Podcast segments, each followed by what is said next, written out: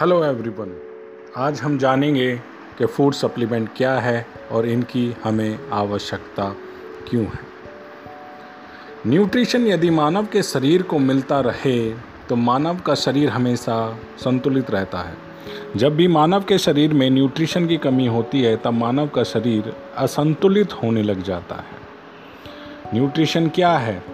Nutrition का मतलब पोषक तत्व होता है, जैसे protein vitamin amino acids fibre calcium iron और कई तरह के पोषक तत्व मिलकर एक नाम से जाने जाते हैं और उसे कहते हैं न्यूट्रिशन न्यूट्रिशन ही हम मानव के शरीर को संतुलित बनाए रखता है।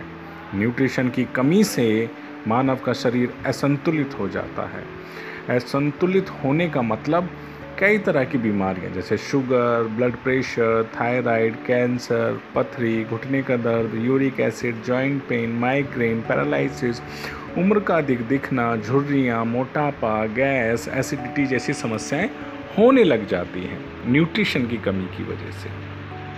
यह न्यूट्रिशन हमें कई तरह की दालों, हरी सब्जियों, फलों, अनाज, दूध और मांसाहारी चीज़ों को खाने से मिलता है।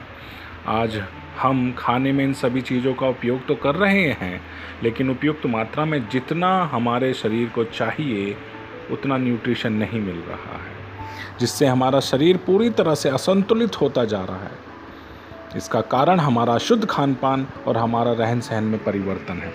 जिस गति से जनसंख्या बढ़ रही है, उस गति से हमारा उत्पादन भी बढ़ रहा है और उत्पादन बढ़ाने के लिए पेस्टिसाइड्स और केमिकल का अत्यधिक उपयोग किया जा रहा है। और ये केमिकल ये पेस्टिसाइड जिन चीज़ों को हम खा रहे हैं, उनके साथ हमारे शरीर में भी जा रहा है। जिस गति से हमारे खान पान में पेस्टिसाइड और केमिकल बढ़ रहा है, उसे देखते हुए तय हो चुका है कि आने वाले चंद सालों में हर व्यक्ति के शरीर में न्यूट्रिशन की कमी होने वाली है और मानव का शरीर असंतुलित होने वाला है।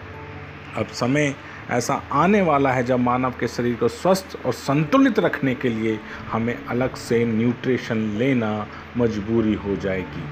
ऐसे ही न्यूट्रिशन के बारे में जानने के लिए जिससे हम अपने शरीर की रोग प्रतिरोधक क्षमता को बढ़ा सकते हैं और शरीर के सभी अंगों को पूरा न्यूट्रिशन, पूरा पोषक तत्व दे सकते हैं। उस बारे में जानने के लिए आप मुझे कॉल और व्हाट्सअप कर सकते हैं। Thank you so much.